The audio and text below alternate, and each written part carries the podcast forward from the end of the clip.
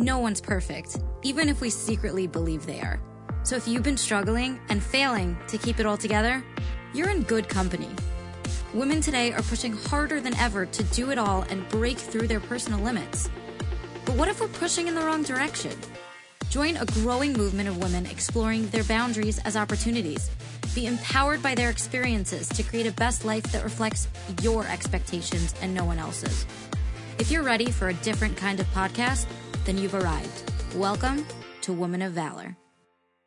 So, this episode really informed me of things that I had absolutely no idea about, but thought that I knew everything about. When it comes to genetics, I am apparently a complete novice, and having a discussion about genetic testing with my guest, Esty Rose, really empowered me. It frightened me. I'll be honest, it frightened me, but it also empowered me. And I think one of the main takeaways from this week's episode is knowledge is power. And the second thing is, I'm sure many of us have heard and learned things about genetic testing just briefly at one period or another in our lives, but I'm pretty sure the information in this episode is going to be different than what you have heard before. Hi, Esty. Thank you so much for joining us. Please tell us a little bit about yourself and one thing that you love about yourself. So, hi, I'm Esty Rose, and I am a genetic counselor for JScreen. Um, what I love about myself is that I was able to take a passion of mine, which is genetics, and to bring it to my community, to my Jewish community. So, I don't just do things that I'm interested in, I do things that I'm interested in with people that I love and people that I care about. So, what is the concept of genetics and then tied into genetic testing? I've heard of genetic testing. I've done some sort of genetic testing in my past, um, but it seems like it's much more complicated than uh, than than I thought. So, yeah, so there are good question. So, there's a lot of uh, different types of genetic testing out there. So there's genetic testing related to having children and pregnancy. There is genetic testing related to children that might have developmental delays or other symptoms that we think might be associated with a genetic disease. Um, there is genetic testing related to cancer and other adult onset conditions. Um, there is a lot of direct to consumer genetic testing out on the market now that has ancestry testing, um, other you know interesting recreational genetic things. So genetic testing is a very broad term. Um, at jscreen where i work we focus only right now on reproductive carrier screening which is testing couples before they have children to see if they're carriers for conditions that can affect their kids. So carriers for these conditions generally don't have any symptoms so they have no idea that they're carriers. And the only way to find out that they're a carrier is to do genetic testing and to find out that way or unfortunately to find out the hard way by having a child who's actually affected with the condition. So we want to catch it earlier before that happens. And that's why we recommend that anybody who's planning on having children does this kind of genetic testing before they get to that point of having children. So if it's, we know it should be before they want to have children, but when would somebody ideally do this sort of genetic testing? So that's a good question. And it really depends on who they are and what their dating life is like and socially what's acceptable. So it's a, it's a, the broad term, the broad answer that I always give to that is do it before pregnancy. For some people, that means before a first date. For other people, that means after a couple of dates. Some people wait till the day that before they get engaged and do it then. And some people wait till after they get married. And, you know, when they're actually thinking about getting serious and having kids, then they'll do their testing. I believe that any time before pregnancy is a good time, but exactly when really depends on, you know, socially what, what it's like in their dating world. And is it more important for a specific demographic of people to have these sort of tests done? No. So it used to be believed that only people who are Ashkenazi should get tested because everybody's heard of Tay Sachs disease and Gaucher. Right, that one, yeah. Yeah. So people used to think that only Ashkenazi people need to get tested, but we've actually learned that that's not true. Um, there are conditions that affect people who are Sephardi and who are Mizrahi, and there are also conditions that just affect general population, you know, people who are Caucasian and those conditions are really important for people to get tested as well. So it's no longer an Ashkenazi problem. Every single person who's considering having a child should get tested. And many of these tests that you do um, with these genes, or I don't, I don't know how this works. I don't science, but um, what are these um, diseases uh, fatal? Or are they just very critical? Um, so many, good question. So many of the conditions that we're testing for are very, very serious. So when we decide which diseases to test for, we have pretty strict criteria about what to include on our testing panels and what not to include. Um, so some of the criteria are, is this condition very serious in a child? Or is this condition very common in people? So if it's a one in a million disease, we're not testing for it. But if it's common, like Tay-Sachs, for example, one in 30 Ashkenazis is a carrier. That, that's really common. So because of the severity of Tay-Sachs disease and because of how common it is, we really think that there's a high chance for people to have a baby with this condition if they're Ashkenazi. And that's why we want to nip it in the bud before pregnancy.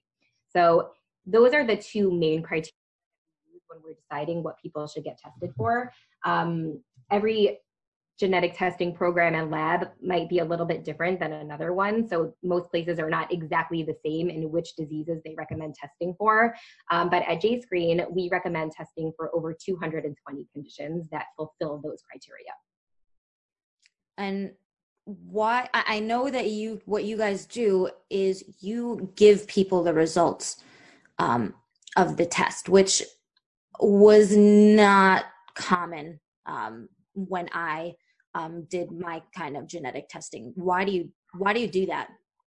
So I believe that genetic test results are just like any other medical test that you do. So if you go to the doctor and they check your cholesterol, the doctor tells you if your cholesterol is normal or if it's high, right? And then they recommend things for you to do about it if it's abnormal. I believe that genetics is exactly the same, right? You're you're doing a test on yourself. It's about your own health. It wouldn't it make sense for you to get your results, right? It's to me it's it's kind of a no-brainer. Like people should have access to their medical information and they should know what to do with it. And if you know what you're a carrier for, you can also inform family members and you know urge them to get tested if there's something running in the family. So it's good for yourself, but I also think it's good because it helps you spread the information within the family and that might help other people get tested and you know become informed about the importance of testing.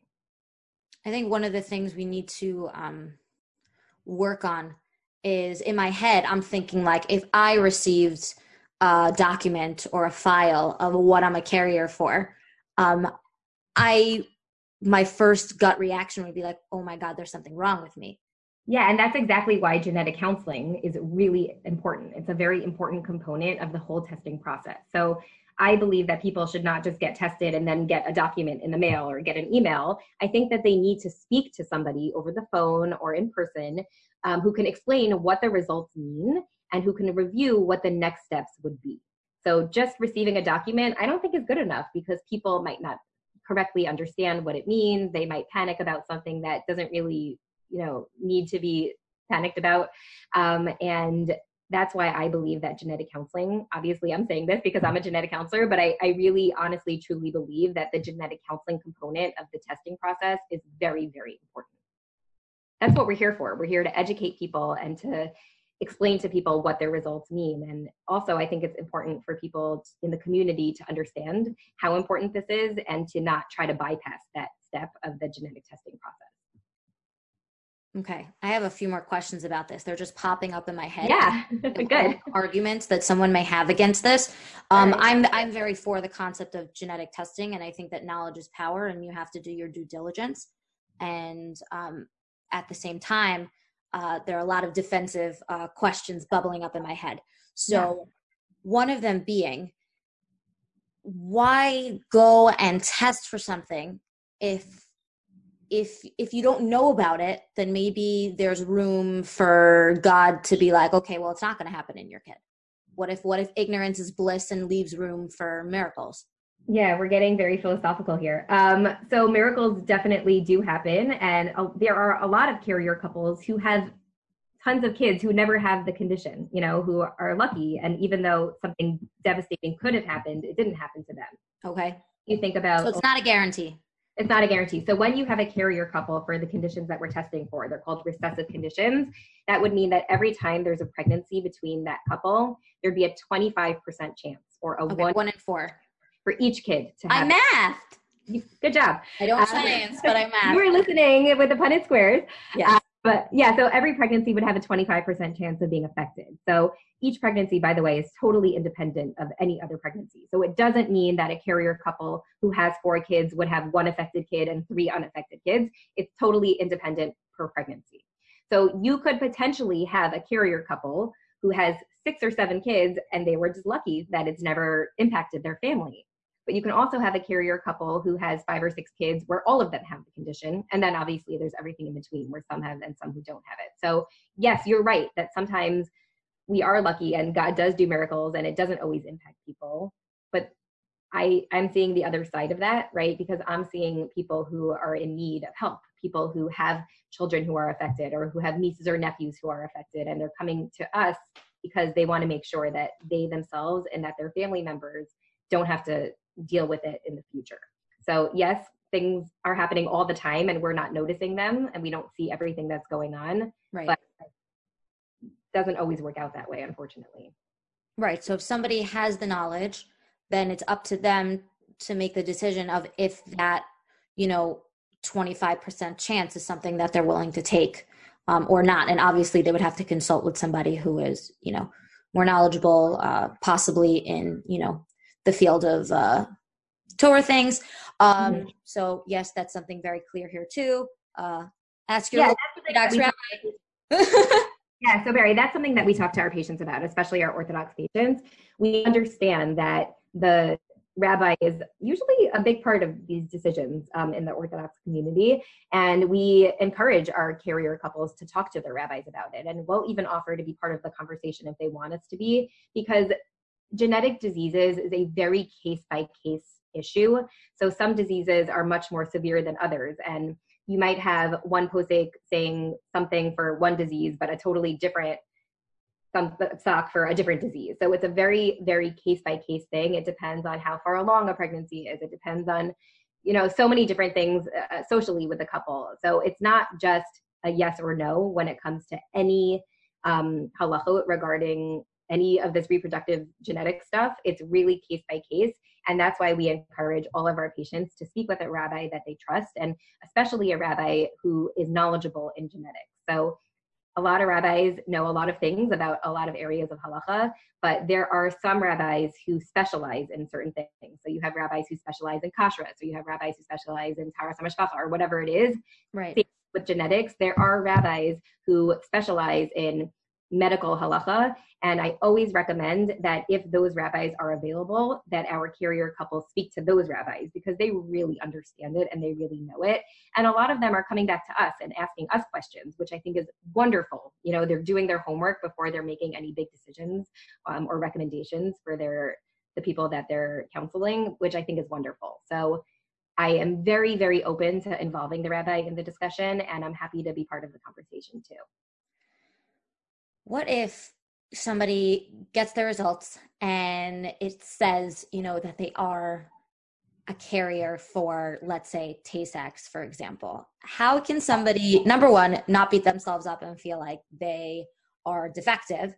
Because that might be something having that knowledge with an already insecure um, dating world. I'm pretty passionate about how um, unprioritized like the, the values are not there in the right way in the dating world. But then if somebody you know especially a girl i'm sorry like it's unequal especially a girl if she finds out that she's a carrier like how does she go about having the discussion or how does she go about not feeling like she's defective or anything like that? Because if somebody knows that they might you know potentially mess up their chances of getting a date or meeting a guy or whatever it is Yeah, so I think that's a really good question. And I think that a big part of solving this problem is outreach and education within the community. So, exactly what you're doing right now by putting this on your podcast, I think is wonderful because you're helping to spread the word about how being a carrier for these conditions means nothing about you. It means nothing about your own health. It means nothing about whether you're going to be a good wife or mother. It has nothing to do with that.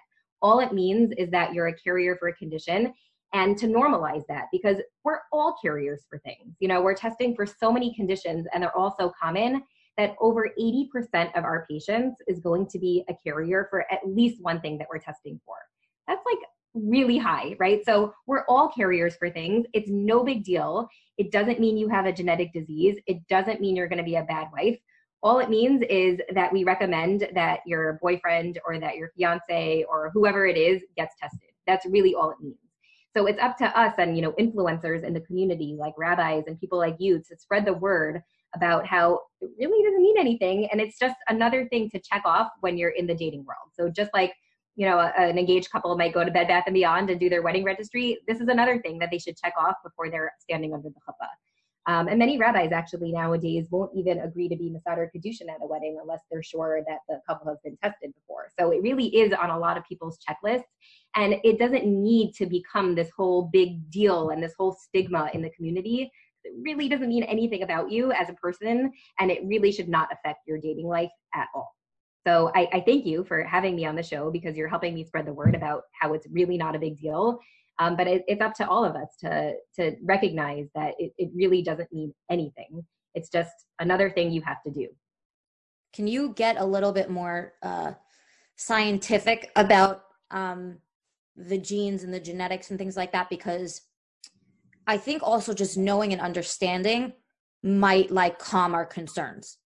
Yeah, because knowledge is power, and it can it can empower you and and enable you to make the best decisions. But like if you kind of know a little bit, you're like, oh, genetic testing is important and this and that, but like how it works or anything like that, can you give us a little bit of an understanding of how it yeah. works, which might reassure us about, you know, how it's not that like it shouldn't identify you as a person and it doesn't make you any less of a person.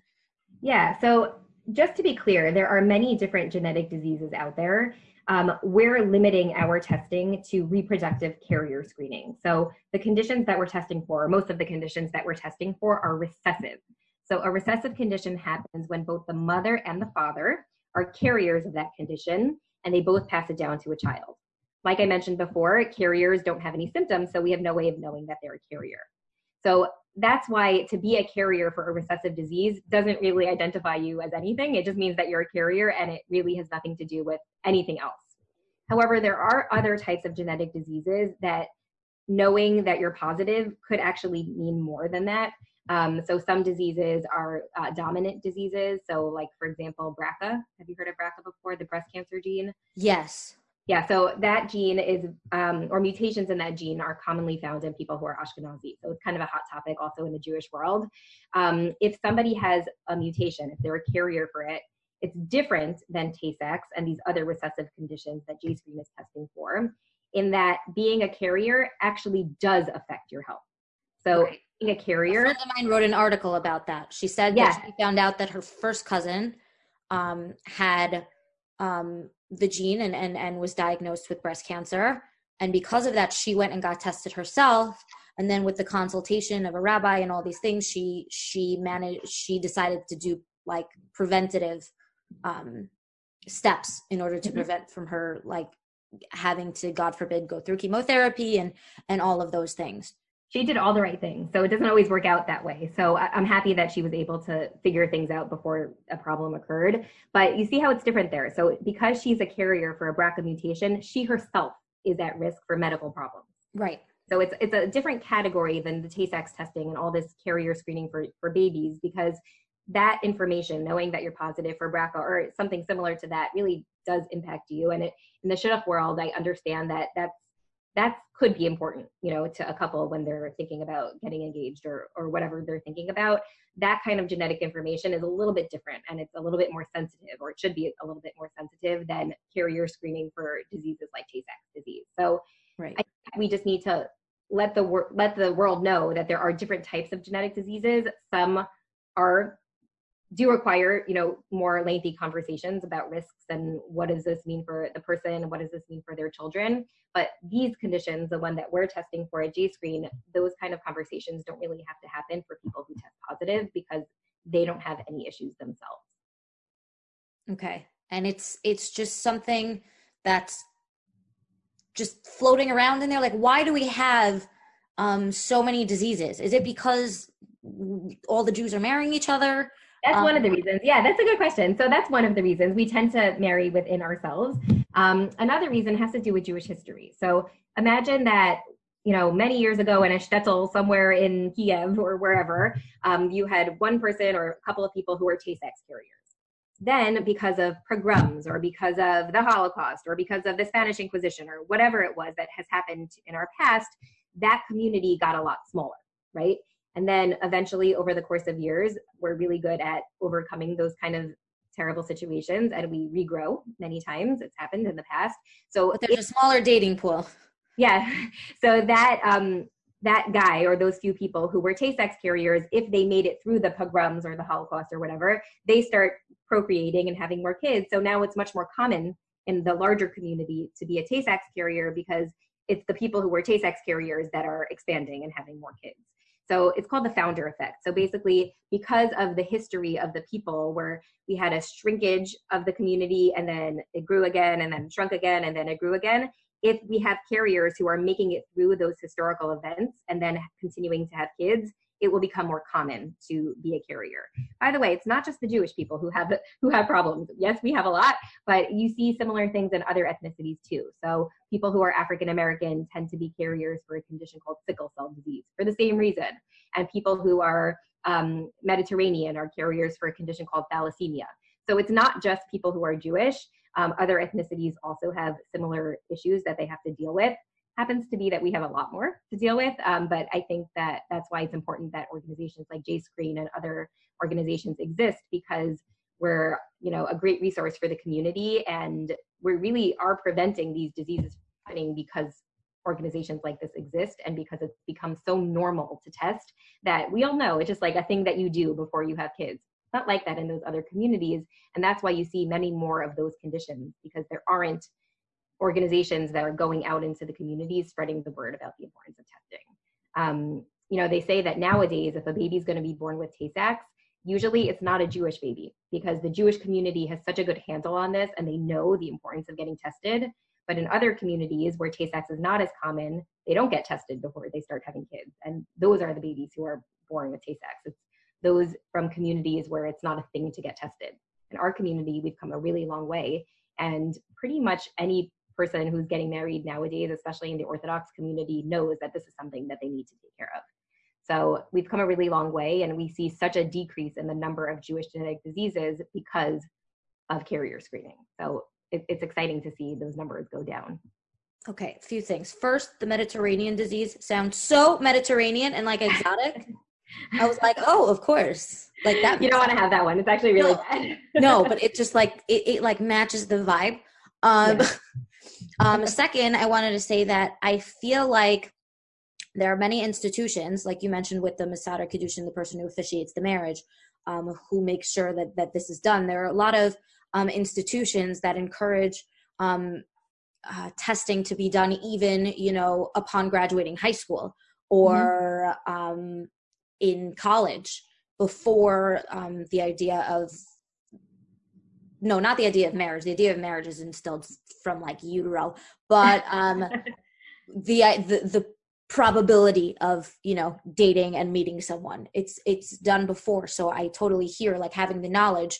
Um, i think people are many people are proactive. I do think more people need to be more proactive. Um, but yeah i do appreciate the fact that there are institutions that are encouraging um, people to uh, test. Yeah, you'll see it a lot on campus. Like you'll see a lot of Hillels and Chabads on campuses all around the country. They love having us and hosting us because this is a great time in people's lives to to reach people. Who knows where they're going to be when they graduate? You know, like maybe they'll end up in a place where there aren't a lot of Jews and it will never cross their mind, or they won't be connected to a rabbi. So we we really like actually screening people in that stage of life because we're catching them before we miss them. Um, the high school thing, we're not as excited about. Um, we do require that all of our patients are at least 18 years old. Um, so in the Ashkenazi community, it's not as common as for an 18 year old to get engaged. In the more Sephardi community, right. it more often. Um, but you know, I think if somebody's getting married, even if they're 18 or less, they, they should get tested. Um, but yeah, I think the earlier we catch a couple, the better, so that or a person who's single, uh, the better, just so that we get that idea in their head and at least give them baseline testing because it's better to test them now than for them to forget about us when they're actually getting serious about having kids. I feel like that's so tough if people are actually already so so far ahead in their relationship and then decide to do the testing. Yeah. Listen, it most of the time we give people good news. I think that's a really important thing to stress. Okay, yeah, yeah. Please, please, please yeah. um elaborate on that. Yeah, I, most people are not at risk to have babies with genetic diseases. Okay, so most of the time, yes, people test positive, but having a carrier couple is not as common. So, okay, really give people good news. So that's number one. Number two is that when we do give people not such good news, that's what we're here for. We're here to talk them through it and to tell them what their options are moving forward, um, either in the relationship if they're not already committed to each other, or if they're already committed to each other, how do they go about having their children in a you know responsible and healthy way. So my job as a genetic counselor is to go through those options with these high risk couples. Again, I don't have so many high risk couples, but when I do, yeah, with them for a half an hour, for an hour, and I talk to them about their options. And each couple is a totally unique conversation. You know, the conversation with one couple is totally different than it is with somebody else because it depends on what the disease is. It depends on where they are in a relationship. It depends on their financial resources. It depends on their ethical and religious convictions. You know, like there's so many things that all come together in order for a couple to make a decision about how to proceed. Um, and that's that's what we're here for, which is why again I'm going to push the genetic counseling component of all of this. And I think it's really important that people speak to somebody and like sit down with them, go through their concerns, and talk through what the decision is. And all of our genetic counselors um, are very sensitive to all of these issues and we've seen it all and we just want to help the couple make the right decision for themselves. We're never going to push one one option over another. Um, it's it's up to the couple to make the decision we're just there to support them. I do find it very comforting that your answer isn't this blanket like oh well if we find out that they're both carriers for something then they just have to get divorced or well, that's what they used to say, actually, Barry, in the 70s when they started with the Tay-Sachs testing. At that time, all they knew was Tay-Sachs. They would tell them if you're a carrier couple, don't get married because there's nothing you could do about it. So you're rolling the dice every time you get pregnant.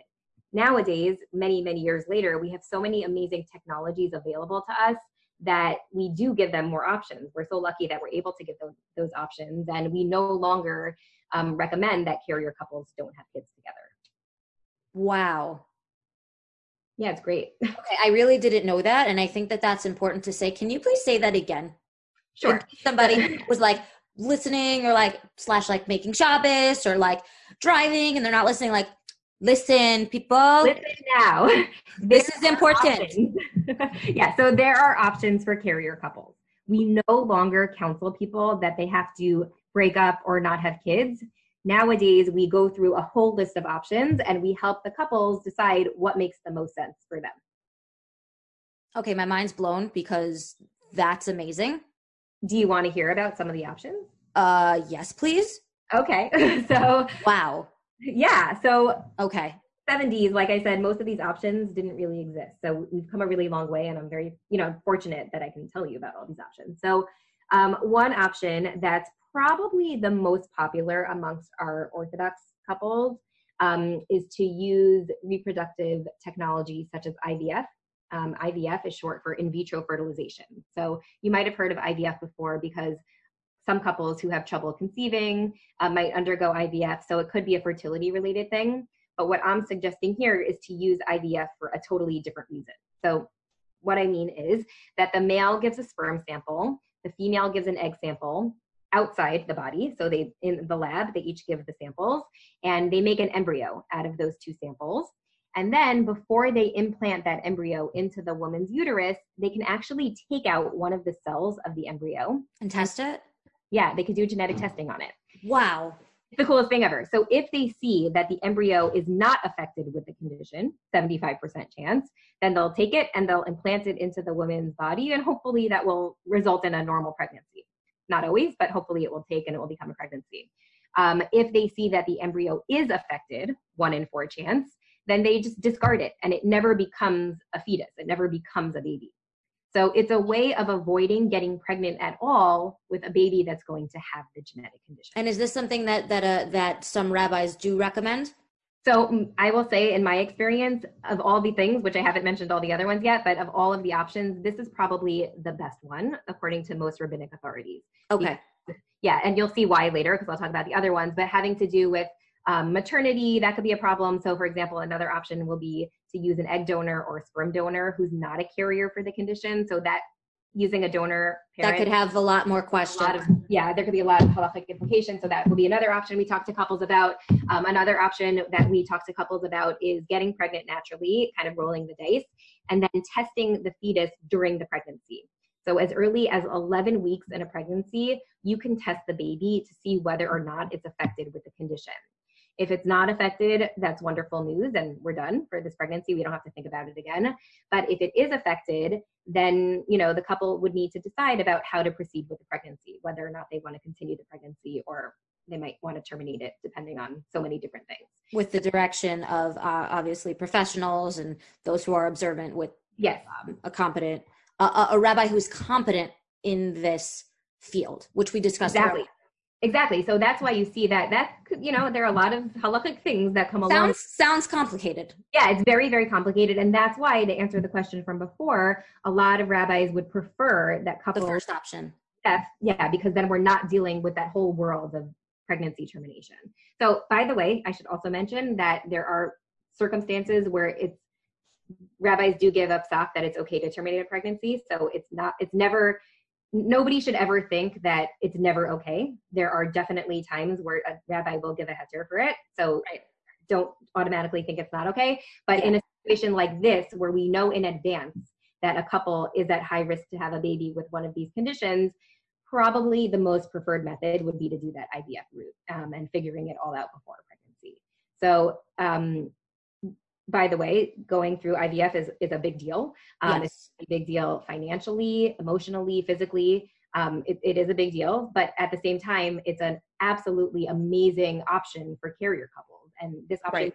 existed 20 years ago, you know, so that's why we're no longer recommending that couples break up. We say, here are your options, take it or leave it, pick the one that makes the most sense for you. So again, there are options for carrier couples and you just got to listen and you know hear us out so that you can understand what the options are and then make decisions for yourselves uh, that that work for you. Right. I think based on the availability and based on how much technology and science has advanced um, that we're ethically obligated to do um, this type of testing that's a great point that you make, Barry. Yeah. So there's actually there was a tshuva by Rav Moshe um, when Tay-Sachs testing started, like in the 80s or in the 70s. Somebody asked him, like, "Are we obligated to do this testing?" Exactly what you just said.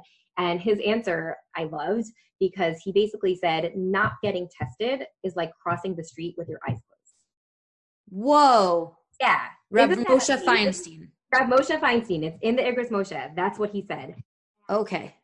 Like to me, like that. Like that was said so many years ago, but it still applies. It, Homer, it applies so much more even now where we have IVF and we have all these amazing technologies that didn't exist back then.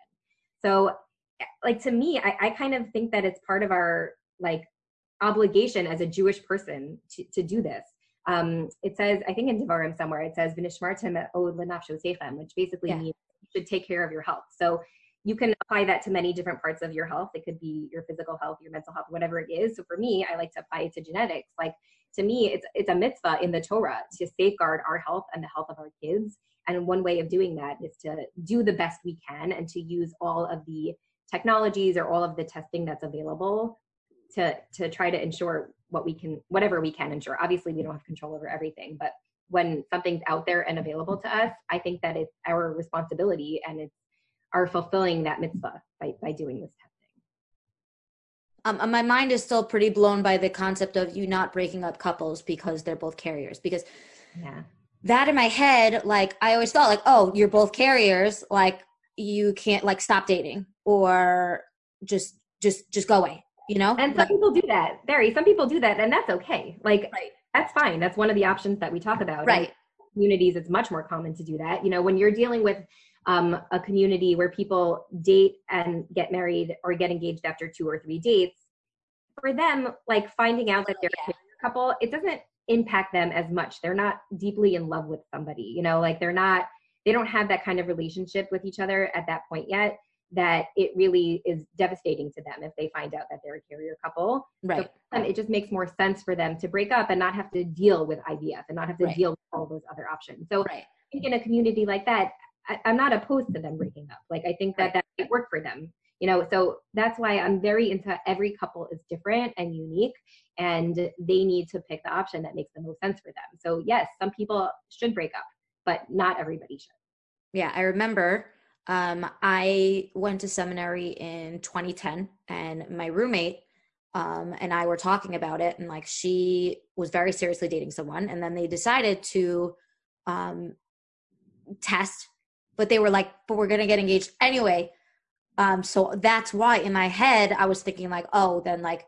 What happens if they are carriers? Like, are they going to break up? Are they going to get married and just be anxious? So that's why I thought that there was like no other option. So I'm so glad that I had um, the honor and the opportunity to interview you and discuss this because I think this is something so important for people to know, especially people who are already in a committed relationship for a long time, or people who are already engaged and are on on the road to get married, or people who are married but have not started family planning yet.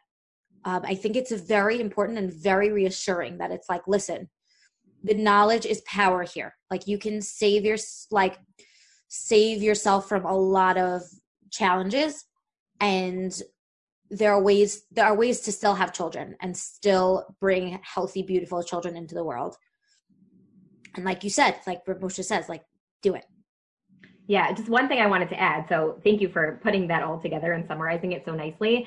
Um, one other component to add to that is also couples who are continuing to add to their family. So it's not only for people before a first pregnancy. True. It also applies to people who already have kids and they're adding to their family. So you mentioned that, you know, you were thinking about this in 2010. The genetic testing panels have expanded so much since 2010 and they're going to continue to get more and more. That's just where the world is moving is more is better. So even though a couple might have gotten tested before they got engaged or before they had their first child, by the time they have their second or third child, the advances in technology might be better and more diseases might be on the testing panel. So I always recommend that people continue to remember about genetics. So don't forget about us. Um, and if there are more updated or expanded testing panels out there, do them. Even if you're already married, even if you already have healthy children, have the most up to date testing that's available because I always tell people you're a carrier for something, whether you know it or not. Nothing is changing. Either you're a carrier or you're not. And I think it's best to have the most information that's possible to know at that point in time. So you are always a Tay-Sachs carrier, but it might not have been picked up the first time you were tested because we didn't test for Tay-Sachs. That's a bad example because we've always been testing for Tay-Sachs. But some of the newer diseases, you've always been a carrier for that new disease, but we didn't know because you weren't tested for it the first time around. So I always, always implore people to not take their original testing results as the be all end all and to update testing between pregnancies. Okay. Wow. Okay, I got a lot of knowledge in there, and I, yeah, we have a lot of patients who end up coming back to be retested, and they're finding new things the second time around. So it could be eye opening. You know, I actually recently had a couple who they were a carrier couple for something, and this was their third time getting tested. So this was they were planning for their third pregnancy, and they were just lucky the first two times around, and it never affected their other two kids. But like it was very jarring for them, you know, to know right. that always there, like lurking in the background, and it never affected them, so they never knew about it. And now that they know, like they're really seriously considering, and they were so grateful and so you know that they were so lucky the first two times around. So they were always a carrier couple; they just didn't know it. Wow. Okay. Well, Esty, thank you so much for all of this new information uh, for me, and I'm sure for many of my listeners. Um, um, if people want to hear more of you, see more of you, learn more about genetic testing and um, reproductive genetics and such, um, where can they look? How can they find it?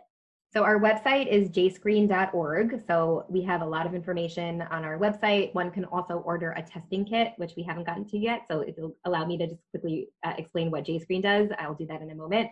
And we're also on social media. You can find us on Instagram and Facebook and Twitter and YouTube. Uh, we have some funny, cute content, so it's not always super serious. Uh, we're going to try to lighten the mood a little bit. Um, so definitely find us on social media. Um, can I just quickly say what we do at JScreen? Yeah, absolutely. Yeah, so JScreen um, is an interesting model for testing because everything is saliva based. So you have the same DNA in your blood that you have in your saliva. So by providing a saliva sample where you spit into a tube, you're you're going to get the same results as if you did a blood test. So um, JScreen made the whole testing process very easy and accessible by providing saliva testing. So you go to the website, you register for your test, um, you pay the program fee, which is $149. Um, and a few days later, you'll get a saliva kit sent to your home you spit into the tube and you send it back to the lab. We have a prepaid mailer, so everything goes back to the lab. And then when your results are ready, we'll notify you and you'll have a conversation with a genetic counselor to review the results. So everything is done at home. You do not need to get off your couch to do the test. Um, it's very convenient. I think it's very affordable. Um, it's the best test out there for people who have Jewish ancestry. Um, and everything is done in a very um, professional and you know responsible way. So I think that the JScreen test is a wonderful test just because of its affordability and convenience, and it's a great test. And I would recommend it to myself, to my friends, um, and it's a great way to to get the job done without making it too difficult on yourself. Okay, and if I wanted to do this, just you know, hypothetically, um, would I order one just for me, or would I order one for me and my spouse?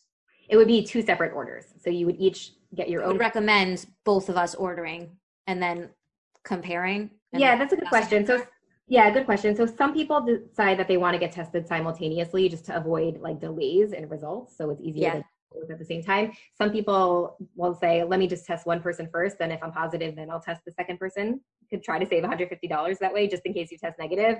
Um, but like I said before, most people end up testing positive for at least one thing. So in most cases, we do recommend that the partner gets tested. Um, so if time is of the essence, I would say get tested at the same time. If you can wait a little bit longer, it can't hurt to try to start with one person and hope that person's negative. Um, and if you do it that way, by the way, I, al- I always recommend that the female goes first um, because there's one extra condition that we only test our female patients for. So if you're not going to get tested at the same time, the girl should always go first. Okay, amazing. Um, thank you so much, Esty. I got a lot to think about. Um, yeah. Thank you for imparting all your information on us. Thank you for having me, and thank you for helping me spread the word. Hope you enjoyed this week's episode of the Woman of Valor podcast. Make sure to subscribe at thewvlife.com as well as on your favorite podcast listening app. Follow us on Instagram at Woman of Valor Podcast.